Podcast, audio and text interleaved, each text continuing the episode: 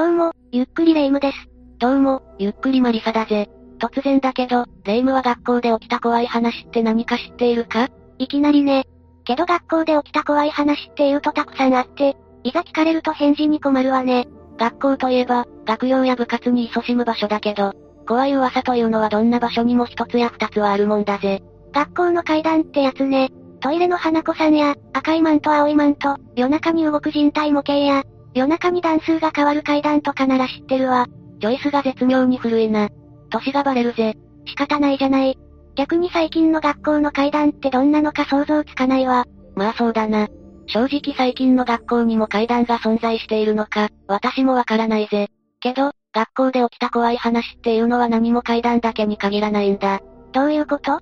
怖いものは、幽霊やお化けなど異様の存在だけじゃない。生身の人間だって十分怖い存在だぜ。そりゃそうだけど、学校という場所は、良くも悪くも色々なことが起きる場所だ。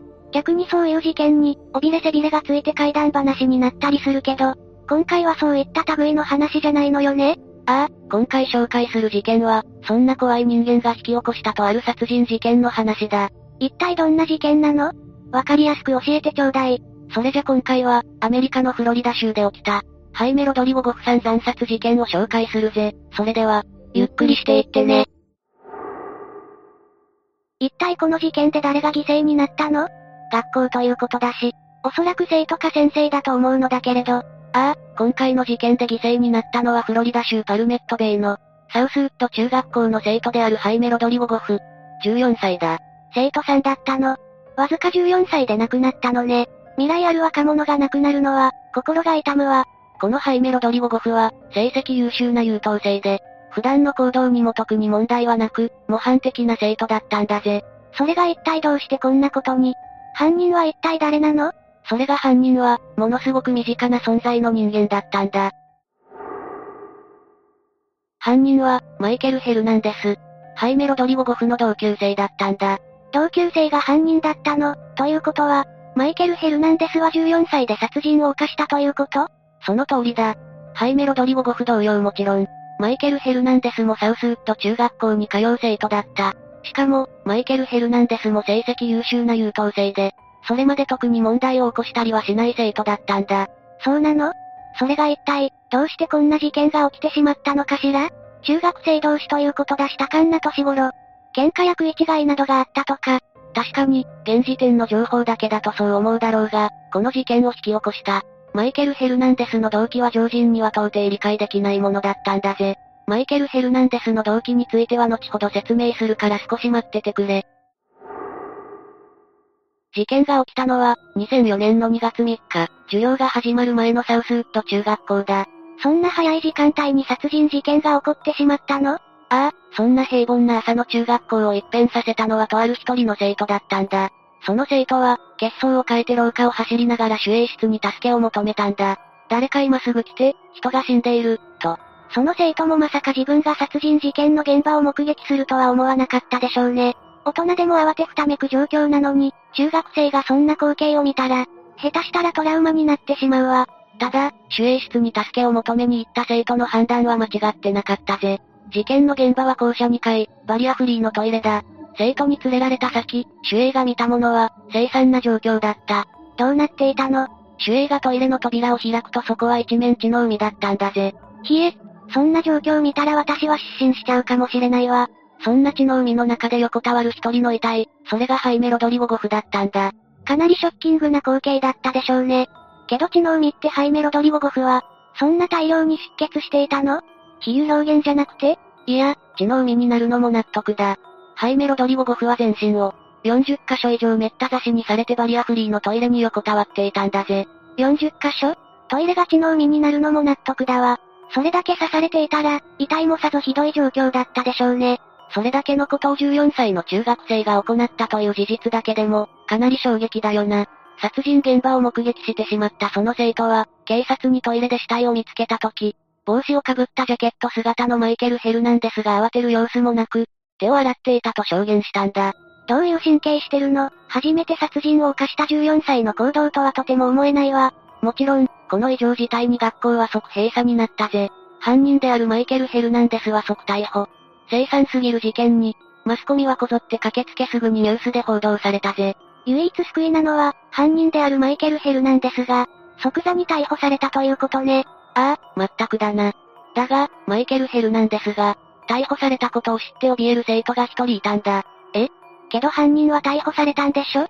怯える理由はもうないんじゃない？ああ、殺人者である同級生に怯えることはもうない。ただその生徒、アンドレ・マーティンが怯えた理由は、別にあったんだ。アンドレ・マーティンは、自身の中学校で起きた事件の内容、そして犯人の名前を知って、思わず自分の母親に地震に起きたことを震えながら伝えたぜ。マスコミの報道を見たアンドレ・マーティンが恐れた理由。それは、犯行が起きた前日にクラスメイトであり、犯人でもある、マイケル・ヘルナンデスに声をかけられていたことだぜ。犯人に声をかけられていたの、それはさすがに思い返して、ぞっと血の気が引いてしまうかもね。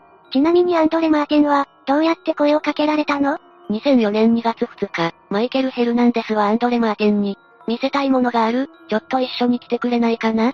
と授業前に言われたらしいんだ。それ、めちゃくちゃ危なかったじゃない。もしそのままマイケル・ヘルナンデスについて行っていたら、事件は2月3日ではなく、前日である2月2日に起こっていたかもな。そして被害者の名前も変わっていたことだろう。ちなみにアンドレ・マーティンは、なんでついていかなかったの？時計を見て、もうすぐ授業が始まりそうだからと。その時はついていかなかったらしいな。マイケル・ヘルナンデスは、アンドレ・マーティンに断られても、しつこく食い下がり何度も連れ出そうとしたけれど、予令のチャイムが鳴ったことで、とうとう諦めたみたいだな。本当に命拾いしたわね。その代わり、別の被害者が出てしまったけれども、標的にされていたことを知って、アンドレ・マーティンは青ざめていたが、次第にマイケル・ヘルナンデスのことを思い出していったんだ。クラスメイトだったから話す機会もあっただろうし、何か引っかかることがあったのかしら。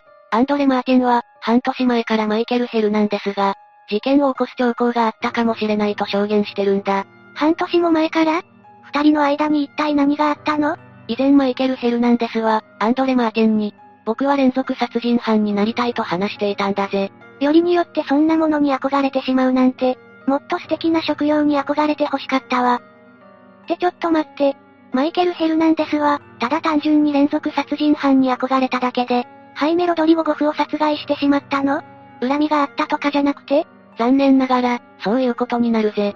マイケル・ヘルナンデスは、日記をつけていたんだが、その日記には僕はテッド・バンディや、ジェフリー・ダーマーのようになりたいと記されていたんだ。テッド・バンディ？ジェフリー・ダーマー？この二人は一体誰なの？この二人は、有名な連続殺人鬼だ。テッド・バンディは、1974年から1978年の間に30人以上の女性を殺害したシリアルキラーだぜ。4年間で30人以上も、伝説のシリアルキラーだ。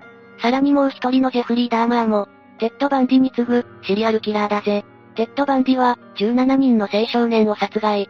IQ120 以上の頭脳を持ちながらも、殺した遺体にレイプ行為遺体を切断したり、食人行為をしたりと残虐に遺体をもて遊んでいたんだ。聞いてるだけでおぞましい二人ね。ただ日記に記されていた内容は、それだけじゃないぜ。マイケル・ヘルナンデスは日記にテッド・バンディと、ジェフリー・ダーマーなどの連続殺人犯を研究したメモを記していたんだ。連続殺人犯の研究？憧れているだけあって、かなり研究熱心だったのね。悪趣味だけど。まあこれに関してはわからなくはないわ。問題は次に記されていた内容だ。そこには殺されたハイメ・ロドリゴ・ゴフ、殺す予定だったアンドレ・マーテン、さらにはその妹の名前までが並べられた殺害リストが載っていたんだ。怖すぎるわ、クラスメイトの身内まで調べているなんて、本当に連続殺人犯の片鱗を見せていたのね。すぐに捕まってよかったわ。まったくだ。それにその日記には、マイケル・ヘルナンデスが殺人を犯す動機も記されていたんだ。どういうこと？連続殺人犯に憧れていたからじゃなかったの？理由はそれだけじゃなかったようだぜ。殺人を犯す理由。それは地球を浄化するという目的のために、ハイメロドリゴゴフを殺したとのことだったんだ。全くもって理解不能よ。どうやったら地球の浄化に、クラスメイトの死が関わってくるというの？ああ、こんなものは到底理解できない、殺人者のザレ言だ。こんな危険な思想を持ち殺す予定のクラスメイトたちと、仲良く学園生活を送っていたとなると背筋がゾッとするぜ。そして今回の事件は、かなり計画性の高いものだとわかる内容が日記に記されていたんだ。ターゲットをトイレに呼び出して殺す、犯行時には髪の毛など証拠が現場に残らないように、帽子をかぶる、帰り血を浴びないようジャケットを羽織ること、殺し終わったら死体をトイレに展示と計画を練っていたようだな。驚いたわ。今回起きた事件の状況とほぼ同じじゃない。マイケル・ヘルナンデスは、計画通りにことを進めてしまったということね。そして日記には、なぜ2月3日に犯行に及んだのか、明確な理由が記されていたんだ。どういうこと？マイケル・ヘルナンデスにとって、2月3日は何か特別な日だったのかしら？ああ。実は、マイケル・ヘルナンデスの誕生日が2月2日だったんだ。マイケル・ヘルナンデスの日記には今回の殺人は僕へのバースデープレゼントだ。とも記載されていたんだぜ。行かれてるわ。自分の誕生日プレゼントに親友の死を望むなんて。ってちょっと待って。本来の誕生日が2月2日って確か、アンドレ・マーティンが、マイケル・ヘルナンデスにトイレに呼び出された日じゃない？その通り、2月2日だ。その時はアンドレ・マーティンをトイレに誘い込んで、殺すことを失敗したから次の日である2月3日に、ハイメロドリゴ・ゴフの殺害を実行したということだな。アンドレ・マーティン、本当に命拾いしたわね。あの時チャイムの予令が鳴ってなかったら、間違いなく被害者は彼になっていたわ。無事だったとはいえ、当人にとってはかなりショッキングだったでしょうね。ここで事件当日に何があったのか、全体を通して見てみようか。マイケル・ヘルナンデスは、ハイメロドリゴ・ゴフに見せたいものがあるんだと言って、授業が始まる前に、校舎2階のバリアフリートイレに連れ込んだんだ。もうすぐ授業が始まるっていうのに、二人だけ姿を消して向かったのよね。ああ、マイケル・ヘルナンデスは、サプライズがあると言って、ハイメロドリゴ・ゴフを連れ出したんだ。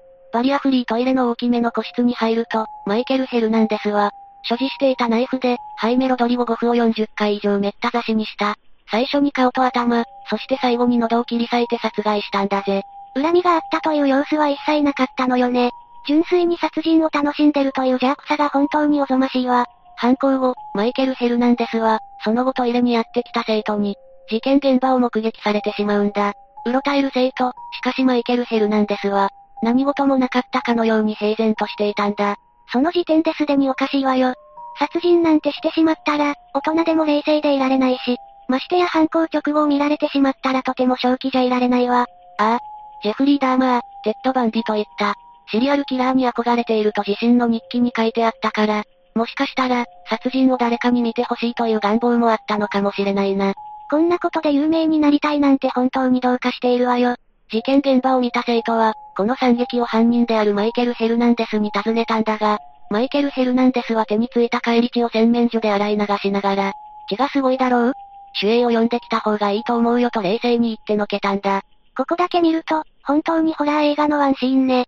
その後、マイケル・ヘルナンデスはトイレから姿を消し、抜け毛防止用のキャップと、帰り血防止のジャケットを脱ぎ捨て、通常の生活に戻ったんだ。しかし、防ぎきれなかった帰り血が、衣服についているのを教師に目撃されて、そのまま逮捕されたんだぜ。本当に第2、第3の被害者が出なくてよかったわ。連続殺人犯に憧れているということは、そのまま放っておいたらまた人を殺し続けていたかもしれないしね。その可能性は高いな。日記にクラスメイトの身内も含めた殺人リストを作り、計画もしっかりと練っていたようだしな。マイケル・ヘルナンデスは逮捕された後、裁判は始まり、陪審員から第一級殺人で有罪判決が出された。そして4年後である2008年に、仮釈放の可能性がない終身刑を言い渡されたぜ。当然ね。けれど一回の殺人で終身刑が決まるなんて、マイケル・ヘルナンデスは相当問題があったようね。殺人も悪びれていない様子だったようだしな。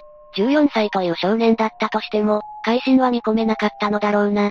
その後、マイケル・ヘルナンデスはどうなったの？?2004 年に中学生だったということは、現在そこそこいい年のはずよね。実はマイケル・ヘルナンデスは、2021年に刑務所の独房で、死亡しているのが発見されたんだぜ。去年は31歳だ。そうなの？しかもつい最近の出来事じゃない。死因は何だったの？自殺とか病死とかかしら？それが、死因は不明なんだ。おそらくは薬物の過剰摂取とされているな。日本の刑務所はともかく、海外の刑務所では、なんだかありえそうな話よね。同情なんかはしないけれど、せめて中学生の頃に犯した。過ちを後悔しながら、長生きして欲しかったわ。今回の話はどうだった？世の中には、中学生ながら平気で友達の命を奪う、シリアルキラーがいるなんてとても怖かったわ。身近な人間が抱えている闇の側面というのが、ここまで恐ろしいものだとは。レイムは、そういった心の闇とかと無縁そうで安心だぜ。なんだか馬鹿にされているような気がするわ。気のせいだ、純粋に褒めているんだぜ。人間まっすぐ生きれるというのが、実は一番すごいことだからな。というわけで今回は、ハイメ・ロドリゴゴフ殺人事件について紹介したぜ。それでは、次回もゆっくりしていってね。